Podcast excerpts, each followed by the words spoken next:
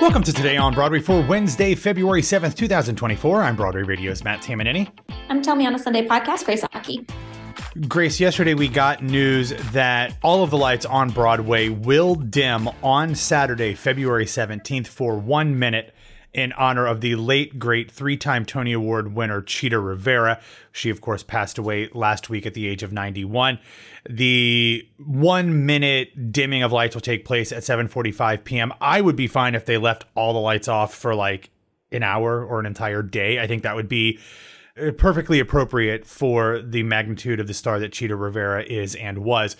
I'm going to be in town. Like, I'm going to be seeing a show on February 17th. So I don't know off the top of my head what I'm seeing that day, but I am very much uh, hoping that I get to experience that because I've never done that. But obviously, celebrating Chita is a is something that a lot of people are going to want to do. So I imagine that there will be a lot of people lining the streets of Broadway on Saturday the 17th. Grace. Yeah, for sure. I mean, it was kind of like a no brainer. I was just curious when it was going to happen. Um, mm-hmm. So I'm glad to see that this has gotten pushed through as well. I'm, I'm also hoping that they are able to do the same for Hinton Battle, um, mm-hmm. considering they, I think they passed on the same day. Anytime we get to pay homage in this way, I think it's super important. Absolutely. Hinton Battle certainly deserves it. And as we've talked about before, like the speed at which these things happen is not reflective on how seriously the Broadway League and the theater owners take the deaths and, you know i am never anyone to defend the broadway league but a lot of these th- decisions have to do with coordinating with the families to make sure that they can be in town to be a part of that uh, memorial. So I, I don't want to say, oh, Chita Rivera was obviously more important. So that's why they're doing it so quickly. And we haven't heard anything about Hinton Battle. It very well might be that Hinton Battle's family wants to wait until another day, or they're just having trouble coordinating all of that. So uh, I do want to caution people that there's no need to freak out if we don't hear anything about dimming of the lights for Hinton Battle in the immediate future. If we never hear about it, then freaking out is very much an appropriate response. All right, Grace, let's get into the news. And this came in just a little bit before we started recording, and it was something that had been percolating a little bit since last week, but it has now become official. We didn't talk about it because it happened after we'd recorded Friday's episode. It actually happened on Friday. But the Roundabout Theater Company announced that the first preview of its Broadway revival of Doubt was canceled due to what they described as a non COVID related illness. Since then, there's been murmurs and, and things rumbling around, but it was confirmed on Tuesday afternoon slash evening that the great and legendary Tyne Daly will be exiting the production following an unexpected hospitalization last Friday. In her stead, as it was over the weekend, Tony nominee Isabel Keating will be stepping in through this week. She is the already the understudy, so she's going to be taking on performances for this week. But starting on February 13th, Tuesday, next week, Tony and Oscar nominee Amy Ryan will take over as Sister Aloysius. The opening night, which was originally scheduled for February 29th, has been pushed back to March 7th. Amy Ryan has not been on Broadway since 2005, but she has twice been Tony nominated for Uncle Vanya in 2000, in which she played Sonia opposite Derek Jacobi, Laura Linney, Roger Rees, David Patrick Kelly. Then she was again Tony nominated for A Streetcar Named Desire in 2005. She played Stella Kowalski. She played opposite John C. Reilly as Stanley Kowalski, Natasha Richardson, Christine Nielsen. So she is very much accustomed to being on stage with some big heavy hitters, Grace. She obviously joins the cast that includes Liev Schreiber, Zoe Kazan, and Quincy Tyler Bernstein. So uh, unfortunate because Tyne Daly is one of my favorites. Uh, seeing her in Masterclass is one of my favorite Broadway experiences. So I'm disappointed that we won't be able to see her in this revival, but we wish her a speedy recovery. And Amy Ryan, who many people know as, spoiler alert, uh, the villain from Only Murders in the Building, I think she's great. And I think this will be a really interesting and dynamic performance that I'm looking forward to seeing at some point this spring. I just want to call out that that means that Michael Scott and Holly Flax are both on Broadway in the same season in very serious dramas. That is crazy. If you don't know what I'm talking about, if you're not an Office fan, Michael Scott, played by Steve Carell, and Amy plays Holly Flax. They were lovers on the show. And I just think it's kind of wild that these two iconic comedians are now getting their space in Uncle Vanya and Doubt in the same Broadway season. And we really need to talk about that as an Office community. That is such a brilliant call and something that I never would have uh, put together. So good for you for doing that. And also, uh, Amy has been in Uncle Vanya on Broadway, so maybe they can run lines together in very passive aggressive ways uh, as they are getting ready for their shows. So love that. Also, Grace, on most days, this next story would be the number one thing, but we did bump it back because of uh, the doubt news. But yesterday it was announced that erstwhile Billy Elliot and Peter Parker, Tom Holland will return to the West End stage in a new revival of Shakespeare's Romeo and Juliet, directed by Jamie Lloyd. Jamie Lloyd's production company, the Jamie Lloyd Company, recently became independent after having a long working relationship with the Ambassador Theater Group. It is now independent, and its first production apparently is going to be R&J at London's Duke of York's Theatre starting on May 11th. It is only scheduled to run through August 3rd. Tickets go on sale on Tuesday at 3 a.m. Eastern Time for priority booking and general on sale at 7 a.m. that day. Grace, when this was announced, uh, a friend of mine who I had been talking about going to see or going to London to see shows with, she called me. She said, okay, we have to do it now. Tom Holland and Romeo and Juliet, we have to go see it. So I guess I'm going to London this summer to see Spider Man play Romeo, but that feels right, especially in a Jamie Lloyd production. Like, I, I, there are few directors that I have been as impressed with as Jamie Lloyd, so I can only imagine how bare bones but absolutely gut wrenching this production of R&J will be. No, yeah, we're going. Um, I'm gonna have to be there in August. I have to be. So I have to see this production. Literally, my agent texted me the second I saw the Instagram post, and they were like, "Okay, so we're going to London at the beginning of August?" Question. Um, and I was like, "Yeah, I feel like we have to do that um, for research purposes." So this is really exciting news. Obviously, Tom Holland had been very vocal that he needed to take a step back from filming some things. Maybe mm-hmm. it's because he needs to get back to those grassroots being on the stage, babe. Um, yeah. So I think this is really brilliant casting. I cannot wait to see who's acting opposite him. Give me um, Zendaya. Give me well, Zendaya. No, it's too easy. It's too easy. And let's say this: if you if you're familiar with Euphoria, her character is literally uh, Jules and, it's meant to be a play off of Romeo and Juliet. So oh, she's already kind of doing that. Yeah, exactly.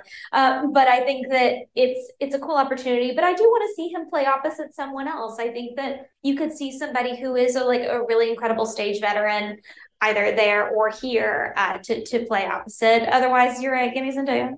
Give me I mean, look, if you decide to take To Free a Mockingbird over to Scotland, uh, you know, at some time in August, maybe you just go over there and stay for like a couple months and uh, and and do this, and then you know do the show up in Edinburgh. So, you know, could could work yeah, out. Maybe maybe that happens. All right. All right, everybody, let's take a real quick break to talk about our sponsor for this week, Factor.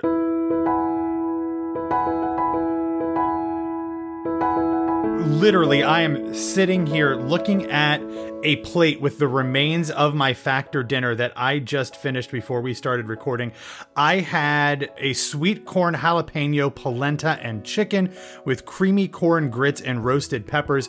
I'll be honest with you, I did not know what half of those things were when I ordered it. I was just kind of going through and trying all of the different chicken and pork and beef dishes in there, and it was absolutely delicious. But here's the thing one of the things that's great about Factor is, as you all know, I'm going to New York next week. So all I had to do was go to the website and tell them that I wanted yeah. to skip a week and I'm not going to be charged for next week because I'm not going to be in town and there would be no way that I could get them and eat them. So it just pauses for that week and then I can pick right back up when I'm back in town. So it's an absolutely perfect way to go through the 35 different meal options every week, to try all of the handcrafted, chef created, and dietitian approved meals.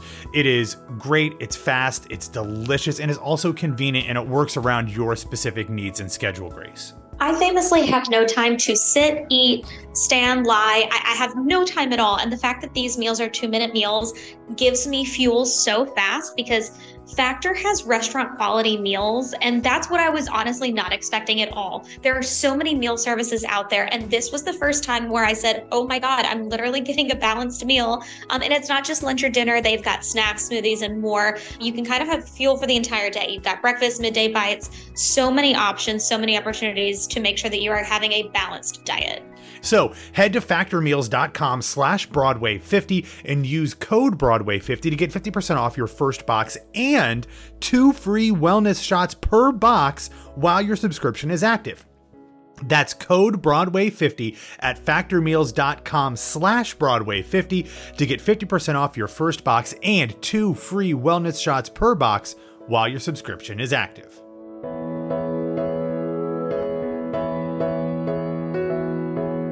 All right, Grace, let's dive into last week's Broadway grosses. And Grace, I'm gonna, I, you might have seen press releases about this, but I'm gonna give you a little bit of a pop quiz. What show last week do you think had the largest increase in its grosses over the previous week? I'll even tell you, it rose $271,030. Was it Gutenberg's final week? It was not. Oh, what was it? It was the production on Broadway of Chicago. It had its best non holiday performance week in the show's history. Dating back to 1997, because Dancing with the Stars and Vanderpump Rules star Ariana Madix has joined the company as Roxie Hart. And apparently, just as like all of the other reality star, Bravo stars, Real Housewife stars that have come to Chicago, Ariana brought a ton of fans to the Ambassador Theater. It ended up bringing in a total of $939,177, which is a lot for Chicago. It also increased its capacity by almost 12% to come in at 97.29% of its overall capacity, which is great for a show that's been running for literally longer than some of the people that are listening to this episode have been alive. So, overall, Broadway actually saw a decrease of about 5% to come in at $23,493,675. There were 213,281 people in the theaters. That's a 2% decline. Keep in mind that Broadway week was still going on, so the grosses are going to dip a little bit more than the attendance figures will. But overall, The Lion King back on top with $1,666,828, followed by Hamilton at 1.66 million, Wicked at 1.6, Merrily We Roll Along at 1.5, and MJ at 1.3. The rest of the shows north of seven figures include Moulin Rouge, Cursed Child, Aladdin, and & Juliet. One of the nice things that comes along with Broadway week is that 19 of the 25 shows that were running on Broadway Broadway last week, Grace, had over 90% capacity, which during this time of year is a, a really great thing. Not a lot of shows hitting the million dollar mark, less than half, but with a high percentage of them having a lot of people in the theaters, that is certainly a sign that Broadway Week is doing its job as far as I'm concerned.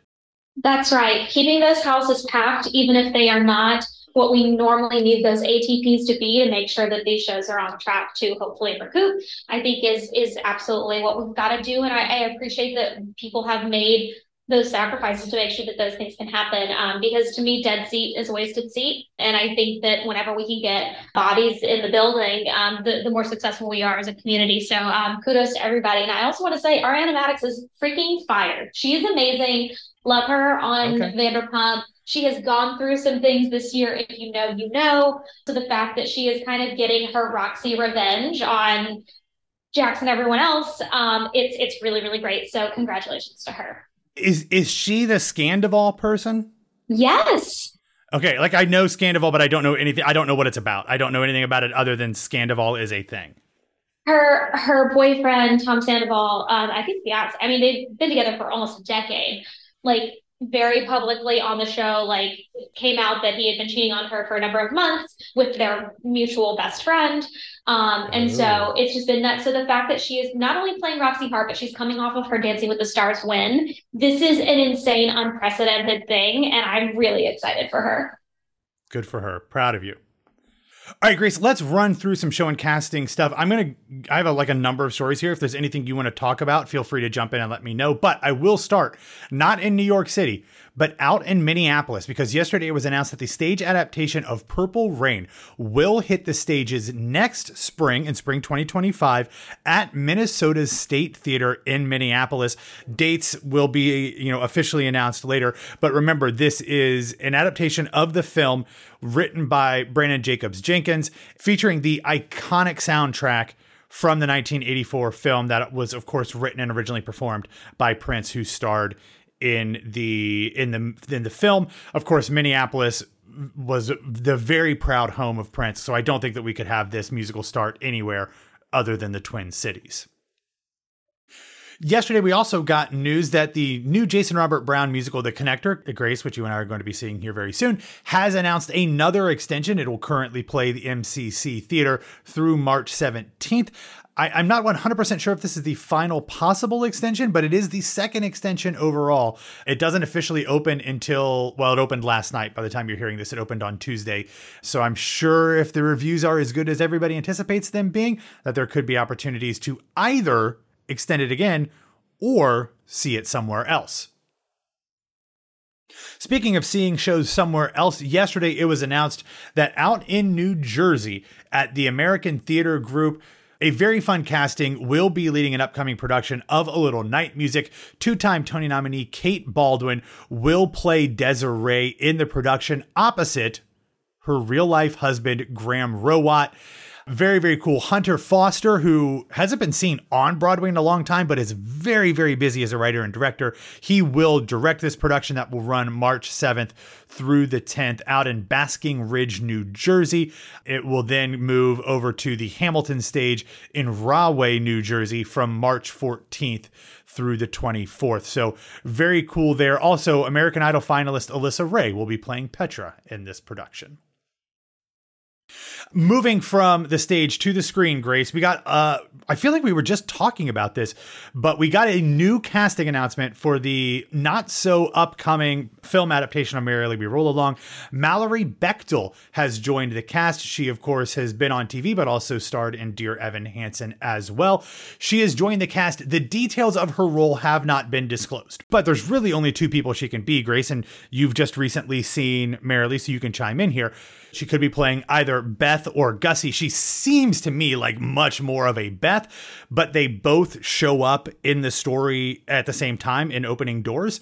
So they're going to have to cast both for this next round of filming whenever that takes place. But I would guess she's going to be Beth, right? Like she has to be Beth. I think the assumption is that she's playing Beth. Um, I think that it's a great part for her. So I, I think it, it just logically is there, but like who knows? All right, in other news, real quick, I want to talk about the fact that yesterday the American Theater Wing revealed the 2023 Jonathan Larson Grant recipients.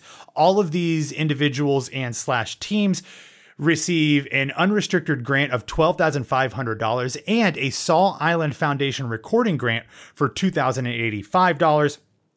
The recipients are Daniel Henry Amand, Julian Hornick, the Kilbanes, who I absolutely love, Larry Owens, Veronica Mansour, and the team of Jacinta Cluselis, Tatiana Pandiani, and Melis Aker. This is one of the most important and cherished honors in musical theater writing, so congratulations to all of those very deserving individuals. In Grace, uh, finally, the last news story I want to hit is something you asked me about if I knew about before we started recording, and of course I know about it. But yesterday, Six announced a very interesting, I think, first of its kind program to reward repeat attenders. So, how this works is this new, what not a loyalty program, but a royalty program they will offer six different levels of exclusive gifts and experiences based on how many times you see Six on Broadway in a given year. Now, all of your tickets must be purchased through Broadway Direct, which is the official ticket buying platform for Six. But if you see the show three times in 2024, you will get a Six branded selfie ring light oh boy, as well as a pair of Holbein sunglasses, which is actually very cool. If you go six times, fans will receive a six branded Bluetooth speaker. From there, the rewards kind of increase, and you can go up to 30 visits to get these different experiences and gifts, Grace. You could get a sixth themed dining experience at Bond 45. You can get meet and greets with the Queens, and you can have a royal day featuring an overnight stay at a Times Square hotel. So, I, have already gone once in 2024, and any visits that you have gone to already this year that you booked through Broadway Direct will be automatically counted. So I guess I'm at one. And Grace, like, I love a challenge. Like, I don't know that I'll get to 30, but like, if you're going to challenge me with incentives and like give me a carrot to go see something that I love multiple times, like, I've got to do it. Yeah, this is amazing. I know these things are months of planning to try to do, the fact that they are able to track is is step one in and of itself the, the difficult part. But oftentimes we are trying to find ourselves how do we support fandoms? How do we incentivize people to come back besides the fact that they love the show? Like the thing to come back to is the show. It's not, you know, for a ring light, but at the same time, like how are we honoring those multiple trips? Like how can we pay it forward? And any show that has a fandom, especially like Sixes, it's super important that everyone is constantly thinking of those opportunities. And I congratulate them for for making this happen. Yeah, this is really brilliant and couldn't have picked a better show to start it with. And I'm looking forward to going at least three times because I want my pair of damn Holbein sunglasses. All right, let's get into a feel good recommendation, Grace. And this one is very, very cool. On YouTube and on social media platforms, Hadestown has released a very cool duet of Grammy Award winner Ani DiFranco singing the song Our Lady of the Underground with composer Anais Mitchell. Ani DiFranco, of course, originated the role of Persephone, who sings that song on the original concept album for Hadestown many, many years ago. She is set to start on Broadway in her Broadway debut as Persephone this Friday, February 9th. So she sings the song. Anais Mitchell, the composer, plays guitar. Very, very cool. A different vibe in this than maybe what we see on stage, but certainly having somebody with the gravitas of Ani DiFranco sing this song and play Persephone will be very cool. And I feel like I'm gonna have to go back to Hadestown again because I love this show almost as much as I love Six. Yeah, I wanted to see Lola Tung. I don't know if that'll happen, but I can't wait to hear what audiences think of these two. All right, that's all we have for today. Thanks for listening to Today on Broadway. Follow us on Facebook, Twitter, and Instagram at Broadway Radio, and you can follow me on Instagram at BWWMatt. Grace, where can people find you? You can find me at It's Grace Aki. All right, everybody, have a wonderful hump day, and we will be back to talk to you tomorrow.